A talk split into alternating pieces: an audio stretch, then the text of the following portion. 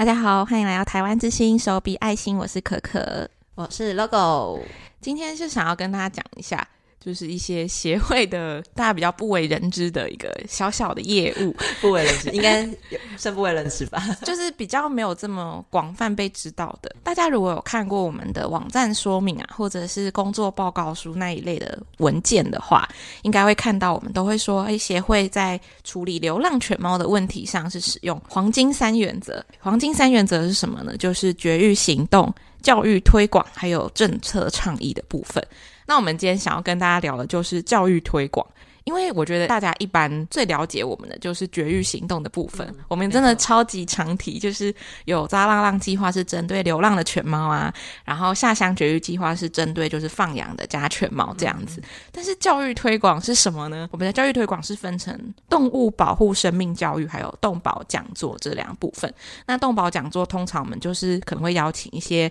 专家，对对对，然后就跟我们分享，不一定就是限于猫狗或是流浪犬猫，就是会讲一些别的动物的相关的一些事情。不过，我们今天主要想要跟大家讲的是动物保护生命教育的部分。在教育推广上面的话，就是我们的课程涵盖范围啊，是国小到大学都可以，就是邀请我们来做上课的部分。然后有一些社会人士的企业邀约啊，也都有这样子。除了推广我们自己协会的一些绝育计划或者是其他业务，那我们也是最希望说，就是毕竟我们是爱护动物协会，对，所以会希望说，就是尊重生命这一块的观念，也很希望就是推广这个部分。所以我们自己像是。是说，在国小跟幼儿园的话，我们就是会比较着重在那个建立观念这一块上面，因为毕竟小朋友们还小，嗯、然后只是可能跟一些动物的相处经验还没有那么多，然后所以我们就是会在这边去做宣传这样子。对，就是动物保护生命教育的部分，比起是我们主动去办理一个动保讲座比较多，可能是外部有邀请我们去，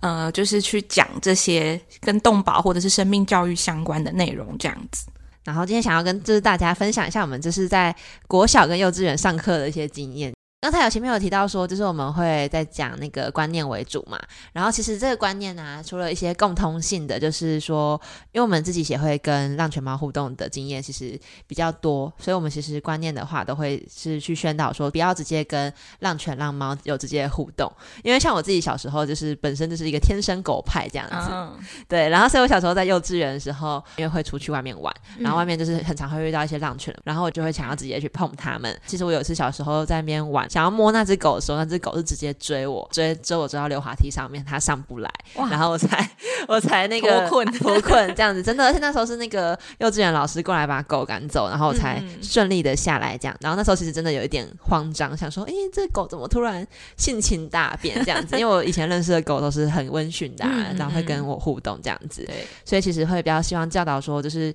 小朋友们就是不要直接跟浪犬猫互动，因为我们不知道它的一些性格啊，甚至说其实有些传染。染病之类的也都不确定，嗯，对，然后也会希希望就是让小朋友们知道说，就是路上看到这些浪犬浪猫都是一个不是理所当然的事情，嗯，对对对，因为我们确实其实小时候常看呐、啊，就会觉得说，哦，这是是我们的街头生活风景的一部分，对对对，但其实这件事情是错的。我也是到了呃进来协会之后才有意识到说，哦，其实他们生活在外面就是呃不应该生活在街头上了，他们应该要被更好的对待，这样、嗯、应该要进入家庭这些部分。对，所以就是会希望主要的共同观念是讲这一些，然后不过我们自己也会针对一些地区性的学校去做调整，对，像是啊，就是在都会区，比如说可能去一些比较工业啊、嗯、或者都会区的比较住宅比较多的那些学校，嗯、然后就会是去讲以建立尊重生命的观念为主这样子，因为其实，在比较都会区啊，然后你取得宠物的来源就是会比较容易。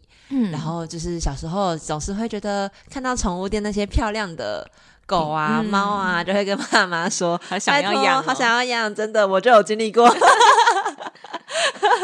我那时候可是撸很久哎、欸，嗯、然后可能爸妈就会说什么：“你考试考个一百分，嗯、然后几科之类的，然后你就可以养这样子。”其实这个真的很奇怪，现在想想真的觉得很诡异。为什么用这个来当成一个奖励？对，为什么我考考个五科一百分，然后我就可以养个什么仓鼠好了之类的？嗯、但其实这件事情是蛮吊诡的，因为它就是一个生命这样子，所以就是会这种都会区的地方的话，就会是希望就是以一些饲养观念，然后跟饲主责任的部分去讲。嗯、对，然后像我自己啊，也本身也会去一些像是呃农业区域为主，或者是山区的学校，嗯、然后去做宣导的时候，然后我会再增加一下售假的部分。嗯，虽然说就是跟小朋友讲售假这件事情，其实呃某种程度来说会觉得有时候一开始的时候会有点担心会不会太残忍。哦，对，然后但。其实后来发现，其实还好，小朋友们居然是习以为常。对，就是其实他看到的东西比我们多得多呢。对，我哦，对我确实有曾经就是用那个售假版本，然后去都会区的学校做讲解。对、嗯，然后然后因为我都会问小朋友们说，就是哎，小朋友们有没有看过这个是这个东西这样子？嗯、都会区小朋友们都不知道。对，然后那个就是山区啊、农业区小朋友们就会比较知道这个东西，就会说、嗯、有啊，有看过，放在哪里哪里哪里之类的。我就哦，居然还连放在哪里哪里都知道，真的。像我自己，虽然我并不是住在。什么很繁华的地方，因为是偏市区，然后就是附近也没有什么农田什么，基本上是没有的。所以我在路上看到的流浪狗啊，或是流浪猫，它们都是四肢健全的，快乐在行走这样子。嗯、对。可是我前阵子刚好去到比较山区的地方，然后那边的狗啊，我看到了大概五到六只狗。大概有一半都是三只脚的狗狗，嗯、然后我就觉得哦，那应该蛮有可能就是被兽夹或是山猪掉，就是有伤到这样子。嗯、但我在我家的那个平地市区是几乎不会看到这样子的状况。应该说，或者是甚至在一些平地看到，就是三只脚的狗，嗯、你也顶多以为它被车撞。对对对，会就不会想到说是兽夹这样子。嗯、对。确实啊，车车撞也有可能，但其实还有一个售假的潜在可原因，这样，嗯。嗯，所以就是如果是在偏区的学校的话，就会加上一些售假，然后还有以及就是因为会跟野生动物可能有冲突嘛，嗯，所以会去宣导做不放养的一些观念这样子，嗯嗯，嗯，然后有些学校，因为其实类似这种森林小学的概念，嗯，嗯，所以他们其实本身对于野动啊这一块也是蛮有在意的，哦，所以我们有时候也会就是浅谈一些就是不喂食、不饲养跟不干扰的一些观念这样子，嗯，对于野生动物这些。这些观念的话也会都去都去做一些些的宣导，这样子。嗯嗯嗯，嗯。不过在宣导的过程中，我自己真的是很喜欢去，就是国小跟幼儿园做宣导，嗯、因为小朋友们的反应都很有超级热情，真的。对，而且我就是很喜欢这小朋友们，就是很热情的回应。我觉得我的教材啦，就是我上课的内容，其实是一直随着回应们来慢慢做改变这样子。对，对就是小朋友们他们都会很直截了当跟你说：“哎，我看过邻居有放兽夹啊，或者是什么样子之类的部分。嗯”就是因为他们有回应之后，才会去意识到说：“哦，其实兽夹这一个事情很重要，我一定要在这种农业区的地方做宣导，这样子。哦”对，对，对，让他们知道说：“嗯、哦，这件事情不 OK 哦。”然后回去也可以跟大人们讲这件事情，然后希望就是。可以慢慢的改变当地的一些氛围，这样子。嗯嗯，那你有遇过什么特别有趣的事件吗？因为放售夹这个，虽然一开始听会有点微惊讶，但其实意外的去片区的时候，还蛮常听到小朋友这样类似的反馈。嗯，有没有比较少见的？就是之前有个小朋友，他讲到说他家有养老鹰。哦，好，我已经，但我已经忘记为什么他会跟我突然提这件事情了，就突然想讲这样。对，哦，这小朋友就是很喜欢，就突然就是举手，然后。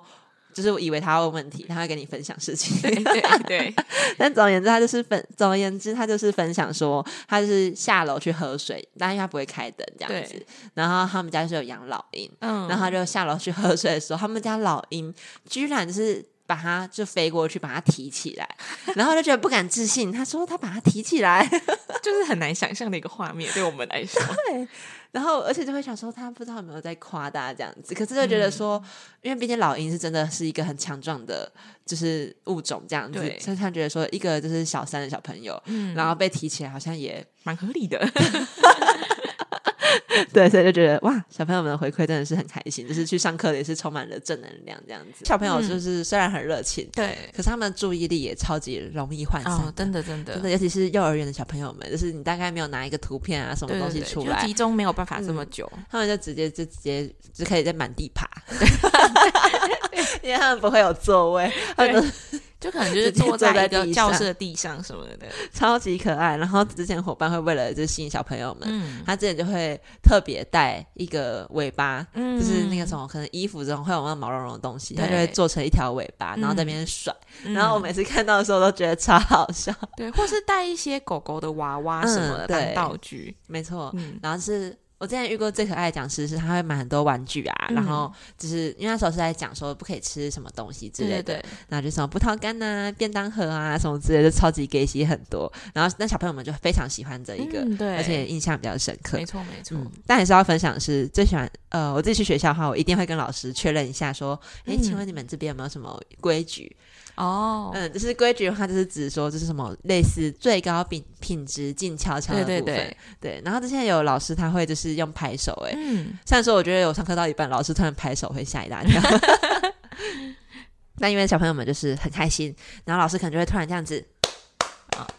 然后小朋友们就会立刻转过去看老师，然后这样。然后我就想说，好可爱哦，但自己也会吓。对，就是先跟他们的老师问一下，平常是怎么样，嗯、就是平常是怎么样相处，是有什么样子的规则的话，在带小朋友上面会比较顺利一点，因为他们会反射动作的，就是配合你，嗯、真的，或者是有时候太热情，想要分享很多事情的时候，会无法控制。没错，就是除了举手之外，还觉得举手不够吸引老师的注意，还要加上。就是用语言发声，老师，老师，而且有些小朋友真的会很执着，他会就是课大概举的大概就是可能五分钟，就坚持要你叫他。对，就是我已经就是挥手示意，请他说，哦，那个手可以先放下来，这样子有任何问题可以最后再聊，然后就还是一直要举手。嗯，谢谢小朋友的爱戴。对，没错，没错。总之就是像这样子的活动，我自己觉得。是还蛮有意义的啦，而且因为其实我们针对就是国小生或是幼稚园的小朋友讲的课程也比较不会这么生硬，会就是觉得是更生活化一点的。然后其实也有时候会有一些老师反馈说，诶，有时候是听我们的一些讲座，他也才知道一些他原本可能不知道的事情，像是可能遇到狗狗想要追你啊，你可能要先站着不要动，或者是要怎么离开现场的那种方式，这样子就还蛮有趣的。